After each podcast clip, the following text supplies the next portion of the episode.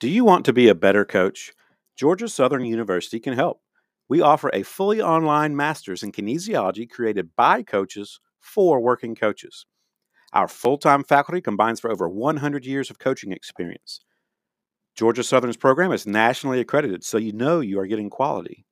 We pioneered fully online programs over a decade ago and have had students from 27 states and multiple countries. No matter where you are in the world, Georgia Southern University can help. There is no GRE requirement, and it only takes 14 months to complete. You start classes in May and finish the following July. We have coaches just starting out to veteran coaches over 30 plus years. So no matter where you are in your coaching journey, Georgia Southern can help. Follow us at GS Coach Ed or look us up. And Georgia Southern can help you be a better coach fully online. Uh, is it usually majority of the players or, or is it a small percentage, 50%? Uh, how's that recognition ceremony? It, no, it's yeah, it's not. It's it's hard to get. You know, you think 300 hours, it is not easy to get. Um, eh, we probably get, I'm going to say 25. We do it down to the youth level too. So, um, my fourth, fifth, and sixth graders in our program, we give them what's called a 150 hour club. And, you know, we don't get as many kids at that age. They're just starting out. Um, get a number of kids that that dive into it at a young age too. And the 150, obviously, they can't play a fall and spring sport when they're in the elementary. And so they're a little more limited on how they can get some of their hours. They don't make the honor roll in their elementary, but it's it's not get. And you got to be a, you got to be someone that follows through. Coaches, uh, welcome back to the Championship Vision podcast. Coach Kevin Furtado here again. I'm so excited to have episode 299. We're getting close to that 300 mark. Today, special guest, Coach Greg Burge. Today's topic is here are five reasons why successful programs win year after year. Greg has been a teacher, coach, and school administrator for the last 27 years. He currently serves as the high school principal and varsity boys basketball coach in Lake City, Minnesota. He is a licensed sports leadership facilitator with the Jeff Janssen Sports Leadership Center. He is also the owner of GB1 Leadership. Greg has coached many sports in his career. In his 16 years as the varsity boys basketball coach, his Lake City teams have been fortunate to win 10 conference championships, eight in a row, and two section championships Greg works with athletes, coaches, teams, and organizations to help them create great teams and better leaders. Let's welcome Coach Greg Burge. Coaches, welcome back to the Championship Vision podcast. Coach Kevin Furtado here. Uh, today, we have episode 299, Greg. So I'm almost, I should have had you on the 300, but you know, you're, you're close. well, what our 300 hour club program? Real good. exactly. Yes. Uh, today we have Coach Greg Burge. Uh, Greg is going to uh, talk to you a little bit about his uh, five reasons on why successful programs win year after year. Um, and he's going to tell a little bit about where he is in Lake City High School in Minnesota and talk about the great winning program that he has built there. I mean, what a what a consistent winning program. Greg, welcome to the podcast. Thanks, Kevin. Thanks for having me. Uh, happy to be here, and uh, hopefully, we can both learn together a little bit today. Yes, and and I know you're um, part of the Jeff Janssen uh, program and so forth, and, and i have been trying to get Jeff on for a while uh, because man, he's I have all of his books that he has produced. What a what a what a great teacher of teamwork and how to develop leaders. Yeah, without question. I, I've been following for a long time uh, as a coach, and an opportunity presented itself for me uh, about, about a year ago. And uh, I jumped on board, and it's, it's been great doing this on the side. I'm a licensed sports leadership facilitator, the only one in the state of Minnesota, and there's only about you know a dozen to 15 of us across the country. So um, I've been able to get into schools um, across Minnesota to, to really develop leaders, uh, student athletes, and coaches, in addition to being a, a basketball coach and a high school principal. So I'm I definitely like to stay busy. Yeah, you're a busy guy, being a principal as well. So, um, and I do know the best principals are the best leaders. The ones I've worked for um, are great leaders. Hey, Greg, tell us about where you've where you learn the game. I always love to kind of study people on how they grew up and, and where was sports in the uh, how how impactful was sports and coaches in your in your childhood? It was incredibly important. I, I grew up in the Twin Cities area, a suburb of um, Minneapolis called Spring Lake Park High School. Um, I was a three sport athlete, uh, played golf, basketball, football uh, through high school. Um, you know, basketball is always my love. Um, you know, and I had a good high school career. I had a really good football career too, and uh, went to college and was kind of a, a, tweener athlete in terms of playing at the the D3, D2. You know, it would have been a, a, push, and I decided to take the coaching route in college instead. And so I coached as soon as I got to Winona State. Uh, I started coaching, um, helping out with varsity football, and I was coaching uh, youth basketball back then. It was kind of like a an eighth grade, you know, a YMCA type of team. And uh, I did that through college. Uh, got my first teaching job. I'm, I'm a math teacher by trade and and uh, and uh, I got my first teaching job in Lake City, Minnesota, and um, jumped into coaching right away. I was a head coach by the age of 25. Uh, replaced a legend, a Hall of Fame legend coach in Jerry Snyder in Minnesota, who um, had a phenomenal career. And uh, I, I, I had coached for seven years, multiple sports, but I was varsity basketball for those seven years, and I got my administrative license and uh, decided to jump ship and go to the principal route. And I had to get out of coaching, and that was the really, really hard decision for me to make at that time because I was 30, you know, I was 30, 31, you know, 32, 33 years old.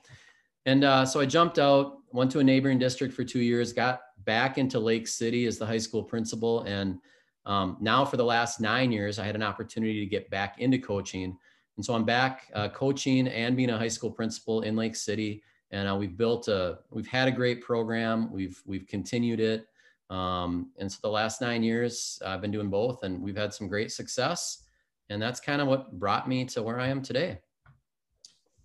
Yes. And you have won eight in a row conference championships, which says it's all about consistency. That's what I want you to talk about and share with us uh, because I have gone through your list and I have checked off some of your things on, on the five reasons why successful programs and some of the things I have not. So nobody's perfect, right? And that this is just a good way to kind of see, assess where your program is, right?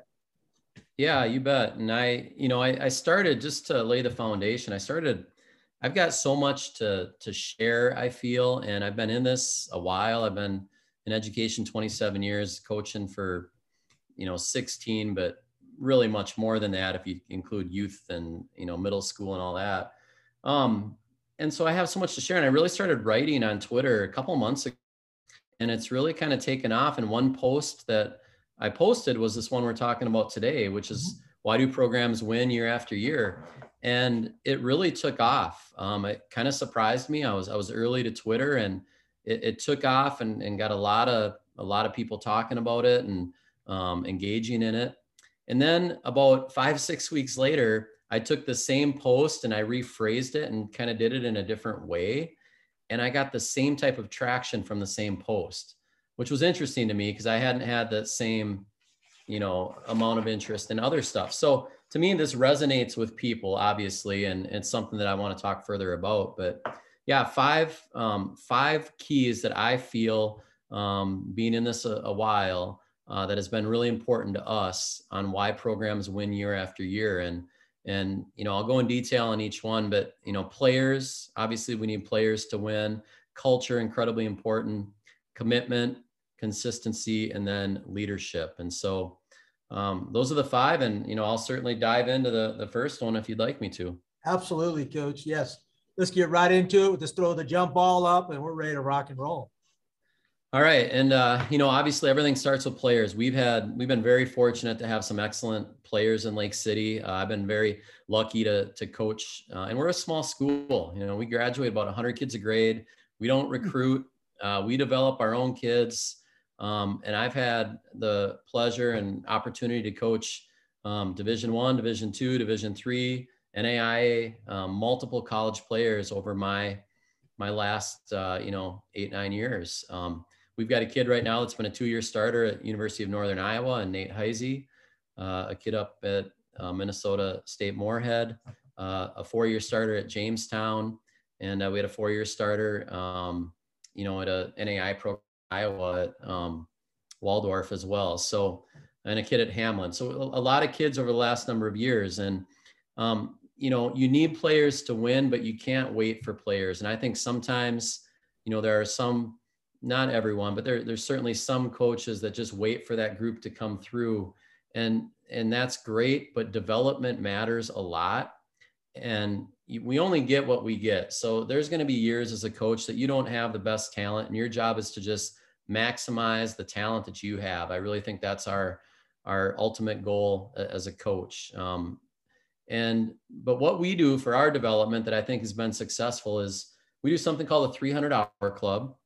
Um, and I've had a lot of people on Twitter kind of ask about that. And um, what we do with the 300 hour club is uh, starting on April 1st through the end of October, uh, students um, our players, our athletes have to accumulate up to 300 hours, or they don't have to, but they're encouraged to accumulate 300 hours.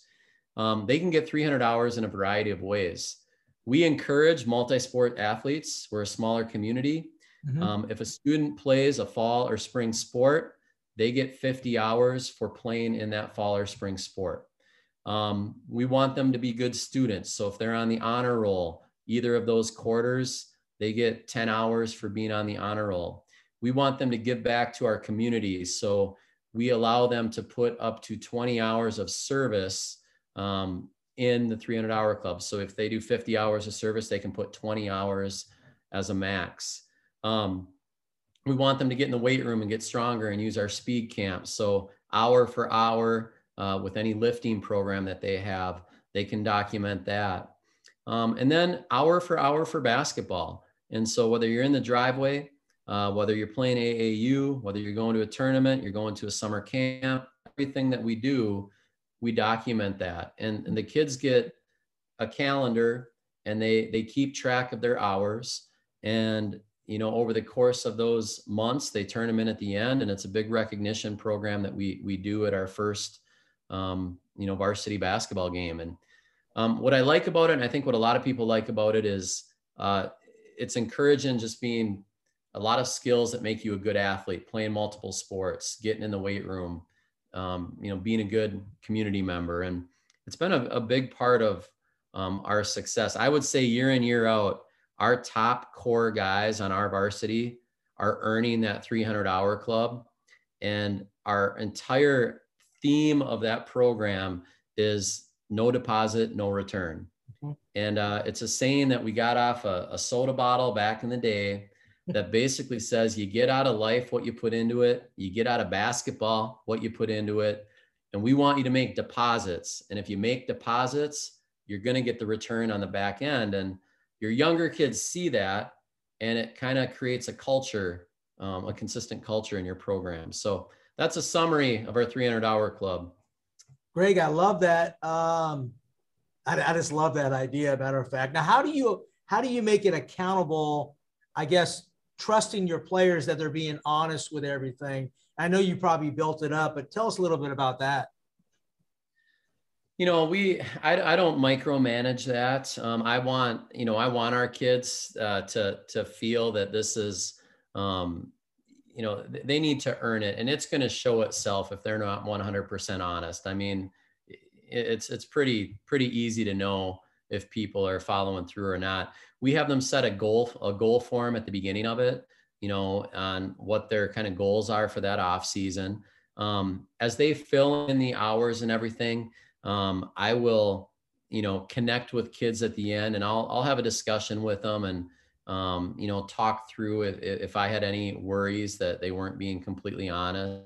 Uh, but in the end, um, it's really for them um, it's for them to improve. It's for them to uh, set goals. And I think what I've found with it is that the kids that do the best job with it are are really kind of more motivated, goal driven type kids. And those are the kids that get get better. Like they they dive all into this, they do it the right way, and they improve and they kind of pull the ship up. So you get your core guys to this and some key guys to do it, and they're going to pull other people up with them.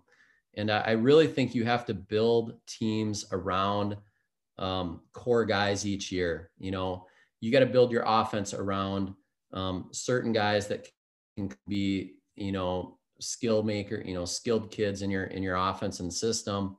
And this is just part of the that puzzle. I love that. And Greg, tell me about um, at the end when you say you recognize them. How many how many guys are, uh, each year are being recognized at first? Because I, I, absolutely you know you got to be on it weekly or daily and keep it updated. And there are a number of kids that start with good intentions and then the summer comes and they kind of you know lose out. So it's not meant for everyone. And I'm I'm really you know I don't necessarily want it to be so easy that everyone does it and gets it. I want it to be kind of a carrot out there um, for our motivated kids to really aspire to. And so we probably get 25 ish or so a year, which is a good number. Um, you're getting kind of core guys in each grade that are doing it. That's great. Hey, now that I'll kind of lead into your consistent youth program, which I building a great youth program is a lot harder. I mean, a lot of people seem. I know the best programs in this uh, Georgia, Atlanta area, they all have great feeder programs. Tell me a little bit about what, what you guys do. You know, we're a we're a smaller school, like I said, and um, we start in in third grade. Um, and the key for us is, you know, the coach matters a lot at the youth level. We've been really fortunate to have some really good parents um, that have played the game, that know the game, that, that play it the right way, know it the right way, and and get the big picture of developing kids and and really what it's all about.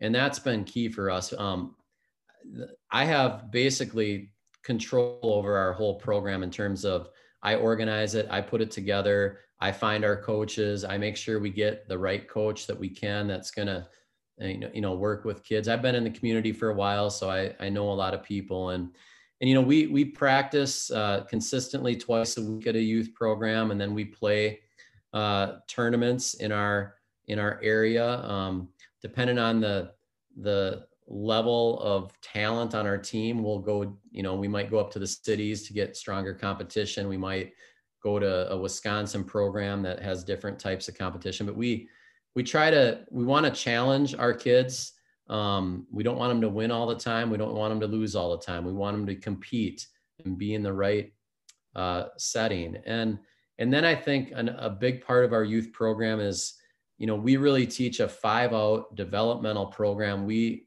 I don't have positions. I I mean, you're either a a ball handler or you're not. I mean, that's you're either a guard or a forward in, in our whole system. So we're teaching five out um, we're teaching them how to play. Um, we're doing a lot of three on three at the youth level. We're doing a lot of ball handling at the youth level, a lot of passing, and just fundamental stuff. We don't get technical at all. I don't want them to get technical. I just want them to learn how to play the game so that when they get up to our level, um, they're able to adapt um, as needed. And uh, I think it's it's it's worked for us. And it appears that your coaches are all buying into it because that sometimes that's the hardest part is to get coaches that are focusing on development first rather than winning correct? Yeah and that's you know we preach that when we i meet with the coaches we you know and, and a lot of them it's a smaller community they're coming to our, our varsity games they see how we play. And i think that's a big part of it you know when you watch what you aspire to um, how they play that feeds off you know on you. And I'm a big believer with the five out, you know, motion concept. You know, my first go around coaching, my first seven years before I got out for a while and came back, we were more of a continuity style team. and I, you just, you, I didn't like it because I felt like we are just teaching kids how to go to spots and be robots. And it drove me nuts. And that was in the, you know, the late 90s, early 2000s. Well, now we teach kids how to play. It's it's a totally different approach. And uh, you think of every pass, every catch, every cut. that you're making, you're getting better at a youth level. And prior to that, a more continuity based system in my mind, you're not teaching them how to do that. You're teaching them how to go to spots. We're trying to teach them how to play. And I think that's been real important. Right. That's all part of your skill based offensive system, correct? Um, yeah, it is. And uh, our summer camps, you know, we, I, I spend, I'm a defensive coach, okay, by nature. I spend about maybe, I'm going to say zero. We don't talk much defense at our summer camps because what I've learned is um, the hardest thing to do at the varsity level is score. And you need to develop skills and you need to do that through ball handling, um, offensive IQ, three on three, and shooting.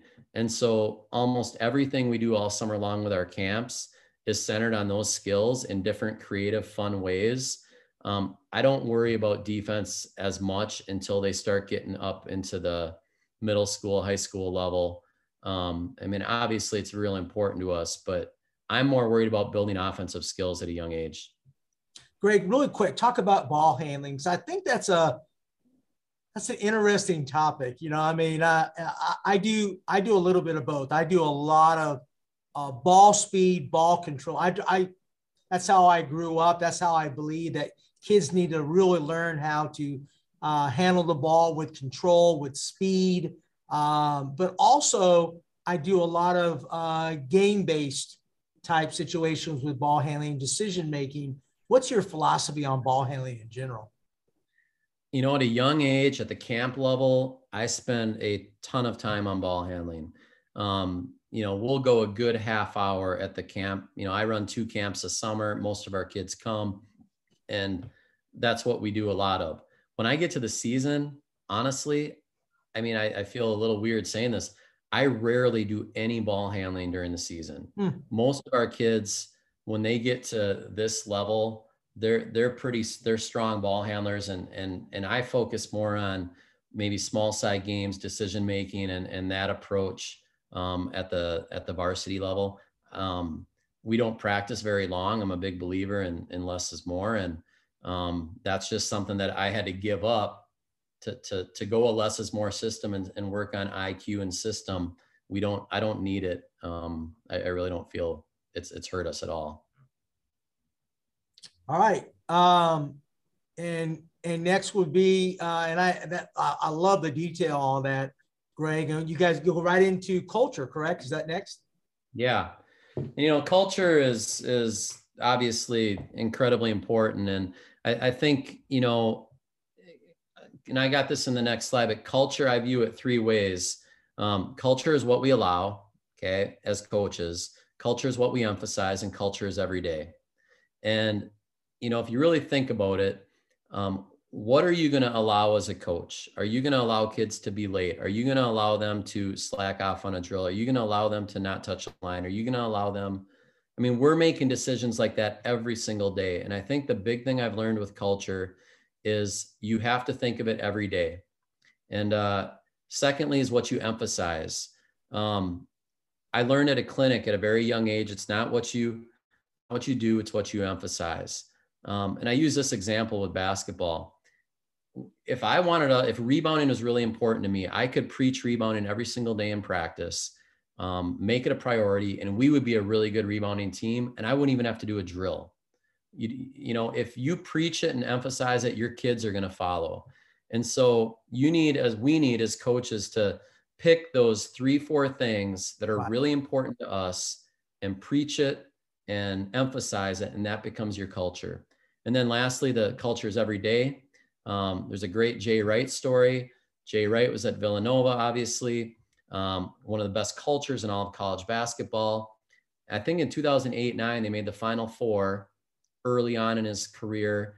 Um, they got all these blue chip players that committed to coming to Villanova the following year, all these five stars, and they had one of their worst seasons that following year they've ever had. And he had to reevaluate his culture, and he realized he wasn't recruiting the kids that was fitting his culture, and and he did that.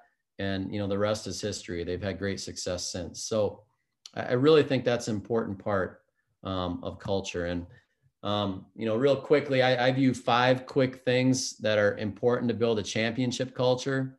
One is the kids' mindset of team over me. Not easy to do, but it's something you have to preach, and we preach all the time. Um, you know, you got to sacrifice your ego for the betterment of all. Uh, two, as coaches, we set standards. We set standards with how we're going to play in a game. We set standards on how we're going to practice, and we set behavior standards. And those standards as a coach are incredibly important. Um, and number three is the gatekeepers of those standards. The coach is the primary gatekeeper, but even more important, I think, are your leaders on your team and your players who are gatekeepers of that culture. And, you know, that's why developing leaders is so important on a team. And then the third gatekeeper, incredibly important, are parents. Um, I have a quick story of, um, you know, we we have parents that um, really get it. We have parents that are, are team people that understand and that maybe have played collegiately. They get it. That is something that we develop from a very early age. I mean, I developed relationships with parents at a very young age, trying to under, help them understand our standards. So if they get the, the gossiping stuff that happens behind the scenes sometimes, or parents start talking negativity, you need other parents to step up and say, you know what, that's not how we do things here. And I think that's a big part of it as a coach. Um, number four, championship cultures have uh, positive relationships, positive communications, communication. Things we always talk about with our kids is number one, listen with your eyes. I, I you know, they get off in side conversations. I want eye contact with them when they're looking at me. Number two, I from the, the very first practice, the first thing we talk about is we read the energy bus, or I give a summary of the energy bus to the kids by Jon Gordon. Are you mm-hmm. familiar with that book? Yes, great book. And you know, it's the one thing that I won't put up with on our team is negative energy. I mm-hmm. want energy givers. And uh, I think it is energy is so contagious that um, it's a real big priority for us, um, as is developing relationships with kids, which is really what we're in it for. And then finally, uh, championship cultures. Uh, it's about role definition as coaches. Incredibly important for us to define roles for kids and be very honest with them. I think as a young coach, I didn't do this as well as I do now. Um, but it's incredibly important to define roles, kids to accept roles, and kids to excel in their role. Uh, the phrase that I use all the time with our kids is be great at what you're good at. Mm-hmm. Um, if kids try to do things that they're not good at, they stick out like a sore thumb on a basketball court. And so I want them to understand we all have different roles as a part of a team and be great at whatever you are good at, and you're going to really fit in our team really well. Greg, help us out a little bit. Kids that don't want to, or they don't want to exhibit, they don't want to uh, execute the role that you have helped define for them, or they have negative energy. I mean, is that you work with those kids, or hey, you're just not going to work within our culture, and then you have to eliminate that? I mean, how do you deal with that? You know, I would say that is really well known by the time they come to us. Um, and I'll just give you an example. We, um, prior to um, 2000 and about 17, okay, we had had maybe, we had had zero ninth graders ever start in the history of our program. Randy Breuer is a Lake City grad. He's the most famous Lake City person we have, played in the NBA a long time. Sure. Um, in, in my last, the last eight years we've had, we have started a ninth grader, four of those eight years and we've had successful teams. It is not normal, but with this no deposit, no return mindset that we have, um, if kids put in the time and they're skilled and they're ready, they get the opportunity. And the summer is when that opportunity takes place. And so if, if they get that opportunity in the summer, it kind of shows itself as who is ready um, for that varsity role or whatever it may be. So by the time we get to the season, it's pretty known. And I'll just give you an example.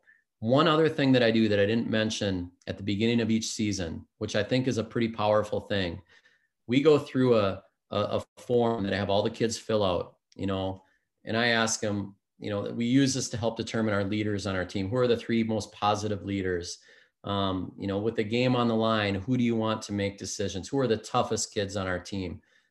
Questions like that. But one thing I do is I have them I said, if the season were to start and we had a game tomorrow, who are our top five guys? Who are the five guys that are starting our game tomorrow? Who are the first three to four guys off our bench? And who is the next tier of guys on our bench? And they have to rate themselves and every other player on that list. And then I take that, I put it in a spreadsheet. My math nerd side comes out in me, and I average it all out. And I I determine the the differential between where the team thinks that player is to where they think they're at. I also look at where i think they're at.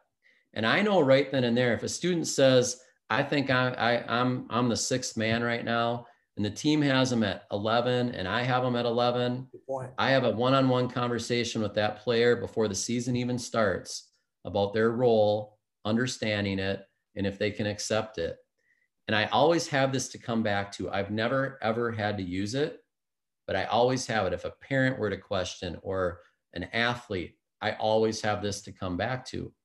And uh, it just gets that discussion right away. Ironically, each year we had those freshmen start, those four years.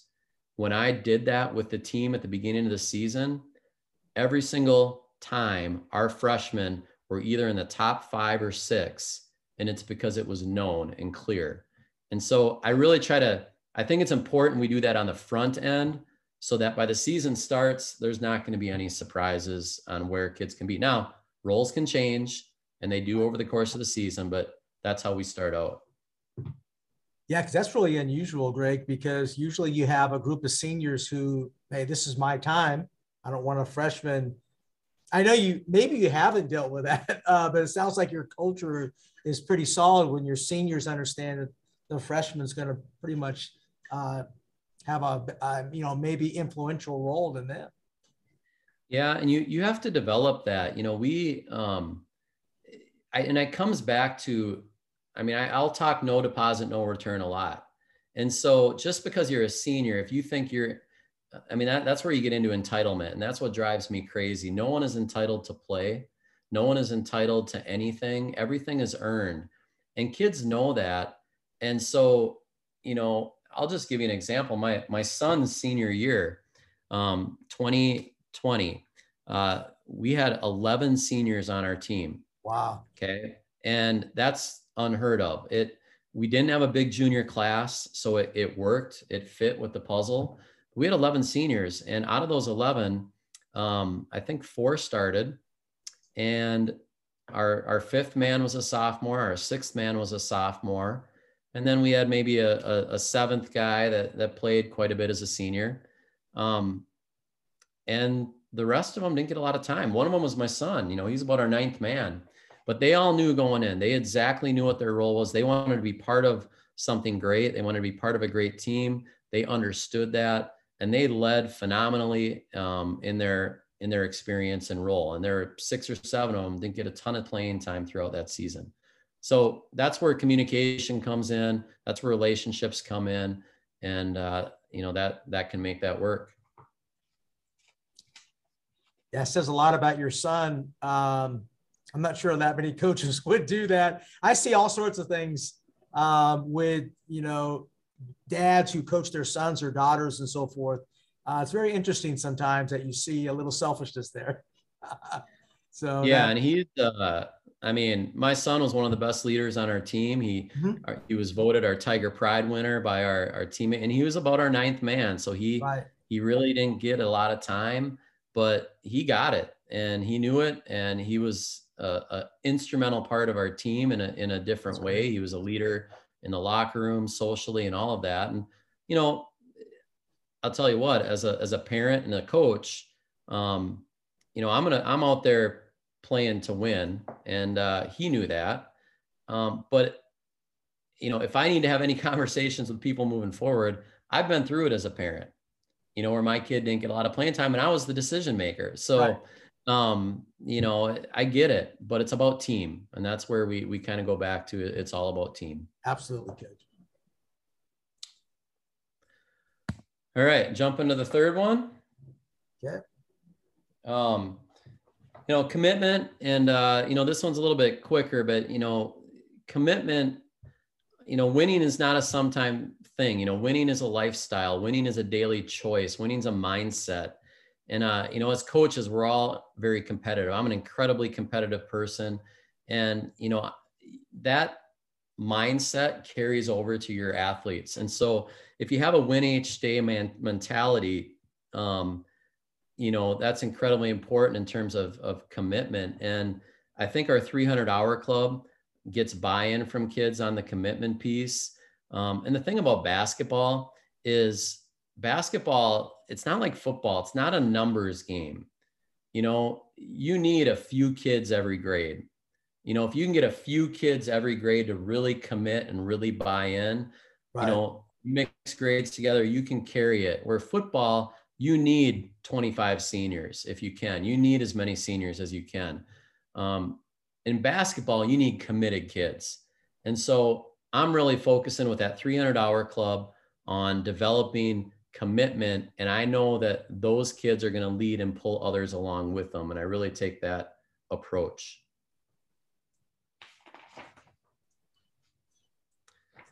And I, you know, I, um, you know, I, I got consistency on the next one, and I'll just kind of dive into that. Um, I had my slides kind of mixed up here, but I will say one more thing about commitment. Mm-hmm. Um, when you have a culture of commitment, and this is on that other slide, but committed players are contagious. Like I was kind of saying, committed players create committed teams, and then committed teams turn into winning teams. And so that's kind of the progression of commitment that we use.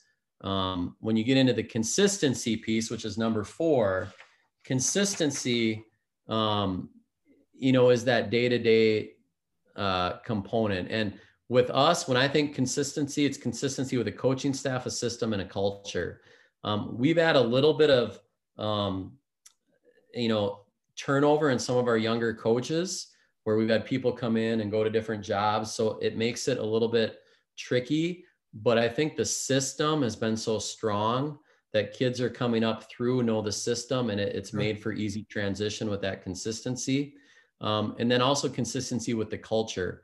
And I think as a as a coach, because I'm so involved at a young age, I mean, I see these kids uh, at camp from third grade on, and you're developing relationships and consistency all summer long with them. Uh, they get to the high school, and this is a, a, maybe a little bit of a benefit of being a principal. Um, I see basically our kids every single day. We're a 712 school. So every interaction I have with a student, whether they're a basketball player or not, I'm really conscious of we're molding them into the culture of our school or the culture of our program. And the things that are important to me in our basketball program are the same things that are important to me in our school. And so, you know, when you think about consistency, at Dr. Dish Basketball, we're creating basketball shooting machines that accelerate player performance. With features like on demand workouts, multiplayer stat tracking, and instant analytics, Dr. Dish Basketball is the number one source for basketball training. Whether you're training in your driveway, running a practice, or developing a workout program, we have the most innovative training solutions to help your players practice like they play.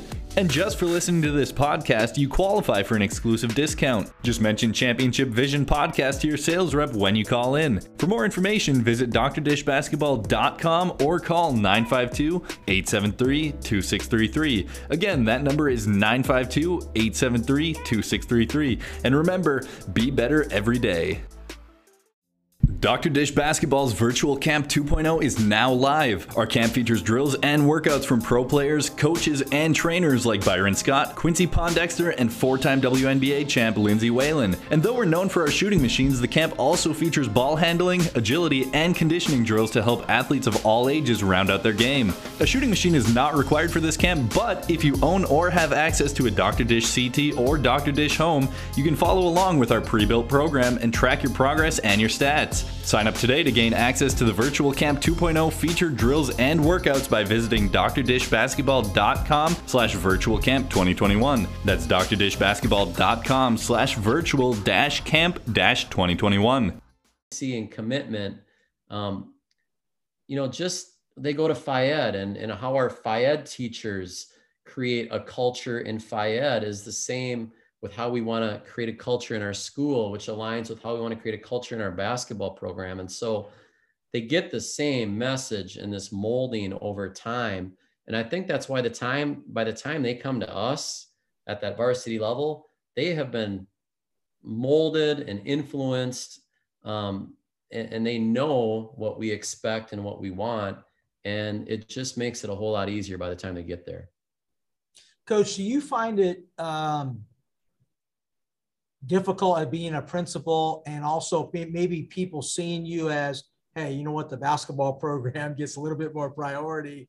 Uh, and so how do you how do you deal with that? And how do you make sure that everybody's getting the same commitment and consistency in, in all your in all your academics and also your athletic side?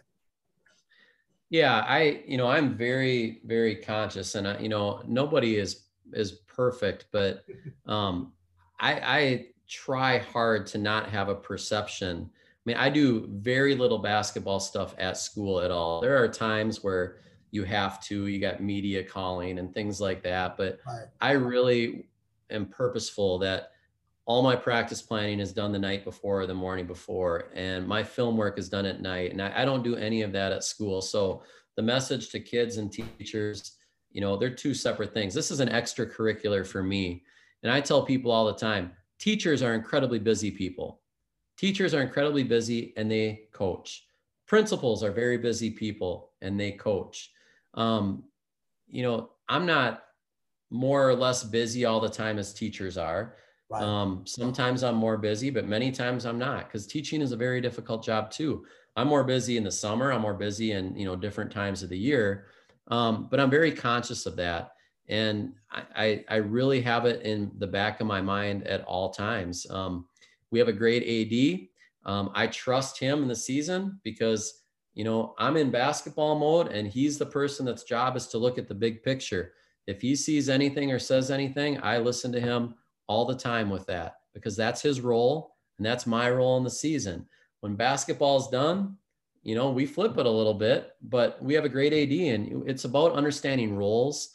Um, and you know, we have a I've been at this a long time. I've been a principal for 17 years. I've been a coach. So I understand both positions pretty well, and I, I, just do my best to try to not let it intermix or affect uh, other people. I'm sure there's people out there that you know think or view it, but um, in that way. But I, I really work hard to not have that happen. And I think I've been here so long in Lake City. I, I've been here 25 years. Um, my wife was a teacher in our district.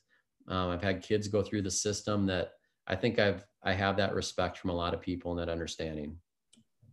And I love um, this system that you're talking about can apply to really any area of life, right?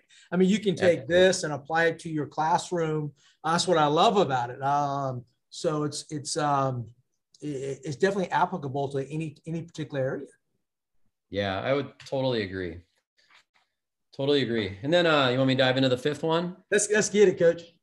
Yeah. So the fifth one is leadership, and this one's incredibly important. Um, obviously, working with Janssen and Sports Leadership Center, this is a big, big deal to me. And if I were to pick two of these that are the most important with our program, it's culture and leadership, because leadership matters a lot. Leadership is the X factor. Leadership, um, you know, is where winning teams really come from, and it has to be purposeful. Um, and I think that's the biggest thing as a coach is we can't have the magic eight ball approach to leadership where we're going to shake the magic eight ball and say, do we have good leaders this year? And if it says yes, we go yes. And if it says no, we're like, ah, shoot, well, here we go. I'll just get through it. And I think that happens a lot with coaches. And, you know, I, I approach it with like this kind of sandwich theory approach.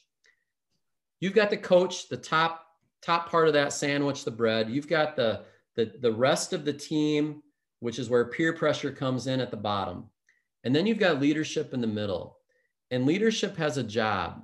If your player leaders can pull the rest of the team up to a higher standard, okay, you're going to have a great season. If your leaders get pulled down to peer pressure to the rest of the team, that's when you get mediocrity. And so leadership is incredibly important because um, you know, I'm not, we're not around the kids every single um, minute of the day. we're not around them a lot. And there's a lot of things that happen in the locker room behind the scenes where you need your leaders to pull kids up to the standard that the, the coach and the team wants. Because if they get pulled down, you get mediocrity. And so great teams, winning teams, have leaders that keep kids at that level that you need to win. Um, and it's that's why it's the X factor. And so, you know, one thing we talk about with our leadership summits and working with Janssen and teams is is how do you develop that? Jeff has a great book, Team Captain's Leadership Manual. Mm-hmm. Uh, it is what our leadership summits are based off of. Um, the goal of our summits is to um, basically bring that leadership model uh, to the kids and the coaches. And then hopefully the coaches take it from there and systemically build leaders on their team each year in each season. And uh, for me, relationships matter. I'm, in all honesty, when I'm meeting with those kids in third, fourth, fifth grade, you can tell who your upcoming leaders are. You know. For sure. And so I am molding them, building them from a very young age, very purposely. So by the time they get to ninth, 10th, 11th grade, they're ready. And, and, and now we start having different conversations to, to make them uh, leaders. And um, it's really important that they understand that leading self, okay, leading by example, leading yourself is all about you because it, it deals with your commitment, your character, um, your composure, um, and all of those things. But when you start leading other people, that's when it's not about you at all. And that's when you really got to try to be a servant leader. And your whole focus when you lead other people, okay, is is to make them better. And if you can get kids to believe that and buy into it, you, great things happen. Um, you know, I'm reminded reminded of the Carla Overbeck story. Are you familiar with Carla Overbeck? I am. Yeah, great soccer. You know, yeah. Yeah. And she was the team captain of, of Team USA uh, soccer. Everyone heard of Mia Hamm. They've heard of Brandi Chastain. And, you know, Carla Overbeck was kind of behind the scenes. And in the book, The Captain Class, have you read that book by chance? I have not, no, but I heard it's a great book, though. I actually have it right here. So, The Captain's Class by Sam Walker. Uh, mm-hmm. It's an amazing book. He looked at the uh, the best teams in the history of all sport he broke it down to 17 that were the dynasties that had the most success year after year after year. And then he spent a decade researching each of the 17, 17 teams to find out why. And what he found is they all had a leader behind the scenes, not the most talented player on the team, but it held people to an incredibly high standard. It wasn't a coach, it wasn't an elite player, it was a leader. It was a Tim Duncan, it was a Carla Overbeck, it was a Yogi Berra, it was a Tom Brady. Tom Brady's a little bit more in the public eye and he's a great player, but he's not the most talented athlete in the world. You know, we all know that. But he holds people to an incredibly high standard. And uh, that's those are the gatekeepers of your culture. And that's why that is so important. And so as coaches, I really feel that we we have to develop that. It's an important part um, of having a successful program and team. Greg, I, I want to add. Matter of fact, I'm going to definitely read that book. I mean, it, that's a great point you mentioned because I have. Uh, this is my second year of kind of rebuilding a program out here in Georgia. Um, and when I came in, and we pretty much have all freshmen, and I have one senior though, and that's yep. that, that was part of you know rebuilding this program. She is not the the best player, but I'm telling you, yesterday we did a workout and you know we're not supposed to work out with more than four kids. We have four player workouts. So um, you know we designed an eight play, eight players working out. She ran the workout for me. Okay, without yeah. me there or my assistant, and they filled out. They did. They did an absolute great job. Um, but we were not present, and um, I just heard. I mean, I mean, it was it was fabulous. So, but that's a kid who is just. I mean, she accepts her role. Um, she's just a fabulous leader. The kids really respond to her, but she's not our best player. And you know what? There, and that's a great example. And you know, we preach this to kids all the time. You know, I bring the story of my son back. I've had other kids like that. Um, and, and the thing you, we have to understand is you don't have to be a senior to be a leader. Okay. A lot of seniors are, but I've, I've had some freshmen and sophomores that have been some of our best leaders. And that's okay because there's multiple types of leaders. I think sometimes kids get elected or voted, and, we really, as coaches, got to be conscious of, of who mm-hmm. we're putting in that role of captain because all captain is is a title. Captain does not mean you're a leader, it just means you have a title. Leadership is different. And there are lots of different types of leaders. There are locker room leaders, there are performance leaders. Um, I think I, I, use something called humor leaders. You know, when, when you got those stressful times, you, you always have that kid that can kind of make people smile, lighten the mood. You need that. That's a leadership skill. There's lots of leaders, and I think kids need to know there's multiple types of leaders, and you don't have to be the best player. And, and most times, to be honest, I think it's around 20 to 21% of the time with uh, Jeff's research at Janssen, your best player is actually your best leader. And kids need to understand that they might have to lead on the court in a certain situation when, when you need your best player. That doesn't mean they're the best leader on your team, though.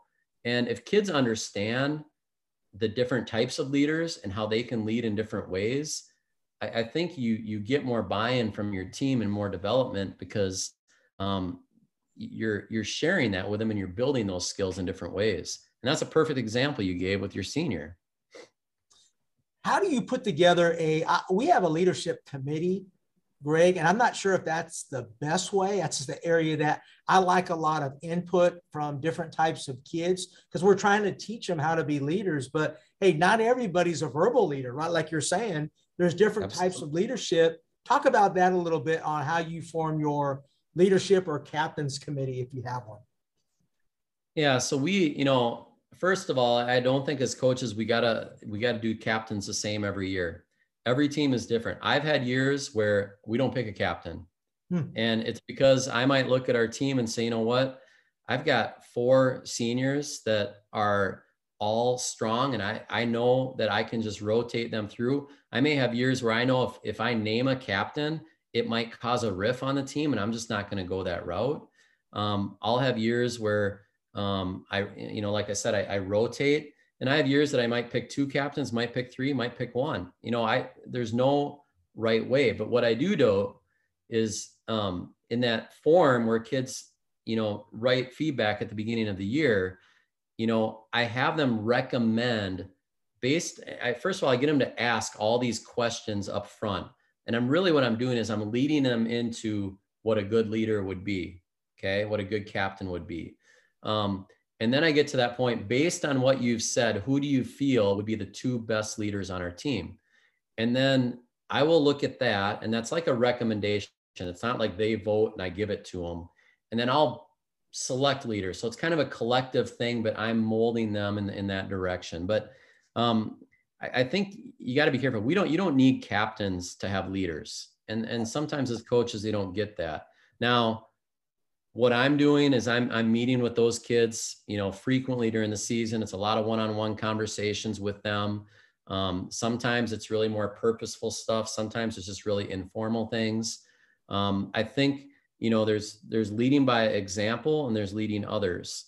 Number one, they have to lead by example um, and that involves character and composure and commitment. You know, they got to have those skills for sure.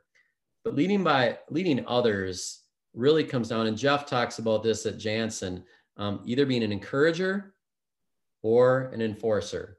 And when you're an encourager, that's things that all kids can do. And that could be, you know, Steve Nash high five study.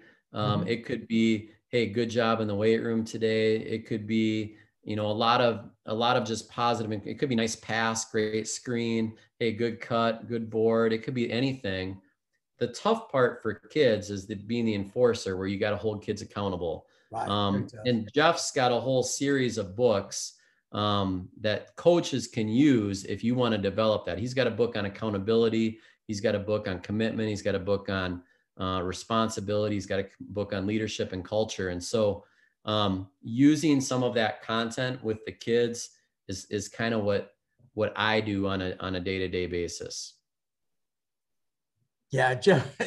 Jeff is so brilliant on. Uh, I I think I, I, I remember reading his first book uh, and I forgot the name of it, but I still have it on my shelves. Nobody has books. Yeah, woo!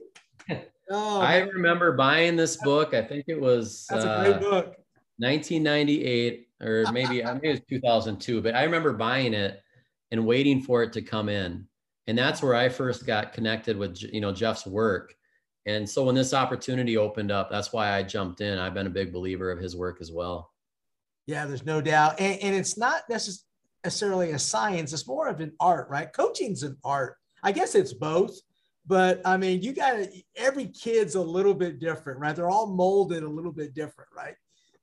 100%. I think leadership is just about influence.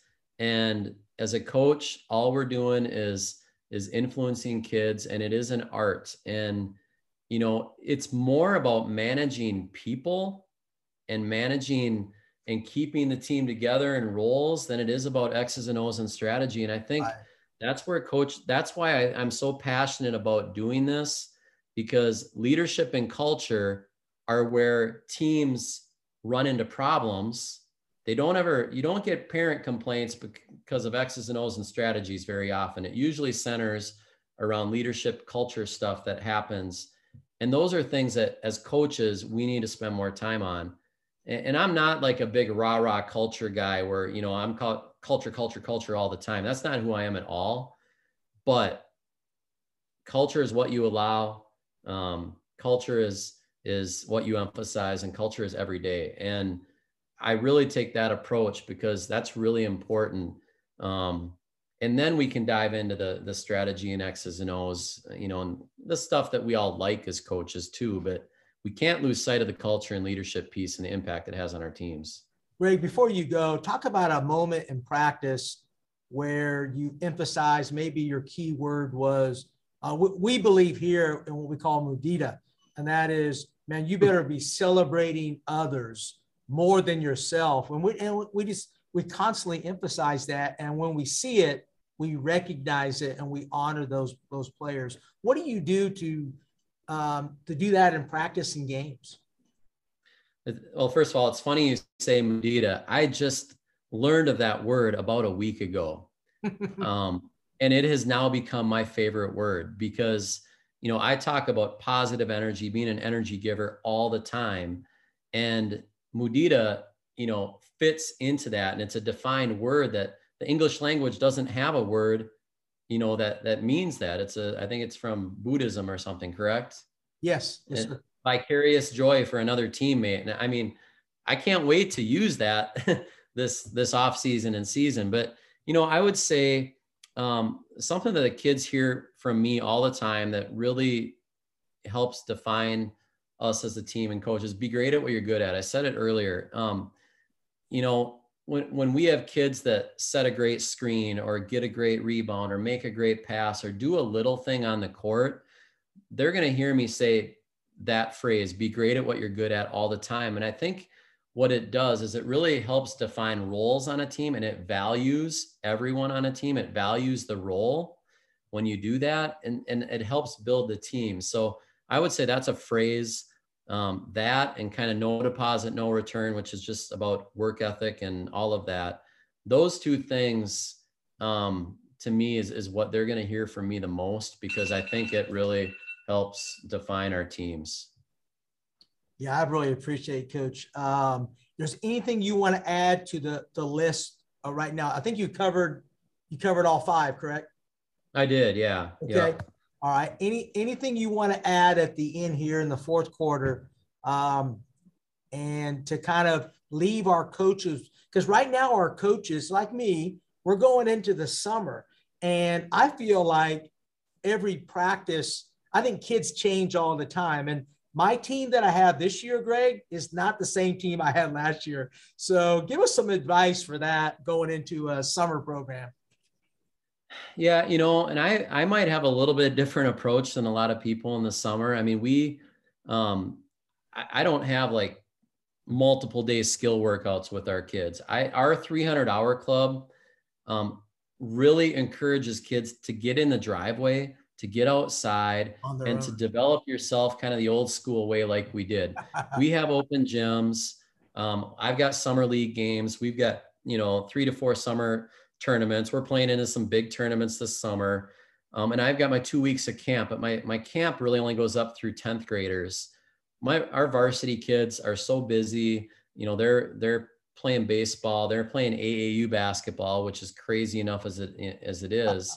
Right. And so I really encourage that, um, kind of get better individually. And, and I don't want to program you. Do you know what I mean? Right. And it's a balancing act. Um, and there's not a right or wrong way to do it. That's just the way that I I approach it. And uh, you know, it's worked for us. Um, but you know, I'm we're very busy doing stuff in the basketball. I just really try to push the driveways, goal setting, individual development piece of it. So when they come to me, we're working on team stuff.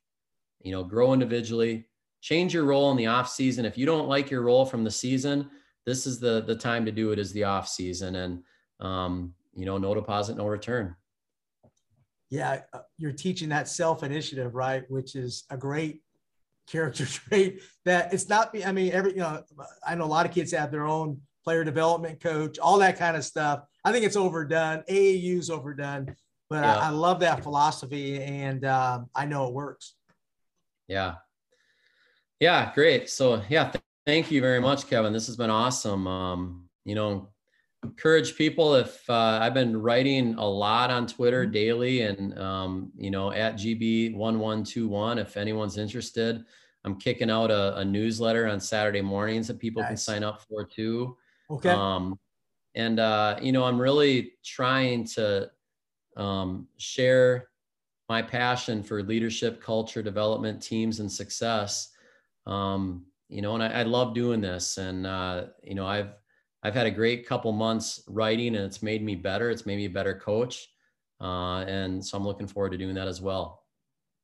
Greg, I sure appreciate you taking the time. You're now part of the Championship Vision family. So thank right. you so much. Awesome. Thank you so much uh, for joining me and making me a better coach. And you're going to make a lot of coaches that listen here uh, much better. 1% better, right? Improvement. 1% better every day. Yep. That's Thank right. you for doing this, Kevin. This is awesome. Um, it's great that you do this. I really appreciate it, and I appreciate the opportunity. Thank All you. Right. Thank you, Coach. I appreciate you uh, you coming on. Thank you so much. Okay. Coaches, this is Coach Matt Dennis, and I'm truly excited and blessed to join Coach Furtado on the Championship Vision podcast. If you're a coach looking to get better at your craft, you're really going to love this episode. If you'd like more great coaching content, I encourage you to check out other episodes on the podcast, as well as to head over to CoachMattDennis.com where you can join my newsletter and sign up for a free trial of the Coaching Lab, where my goal is to help coaches find more success in less time. Hi, this is Matt from Court Cart. The Court Cart is a great way to store your basketballs and is handy at practice. You can lock up 24 men's or 30 women's basketballs with our zippered top. The cart is sturdy and easy to go around the court. The cart is 269 with free shipping. The court board is a whiteboard that attaches to the cart so you can draw plays up on the court. The Court Cart Courtboard package is 528 with free shipping. You can find out more information on courtcart.com.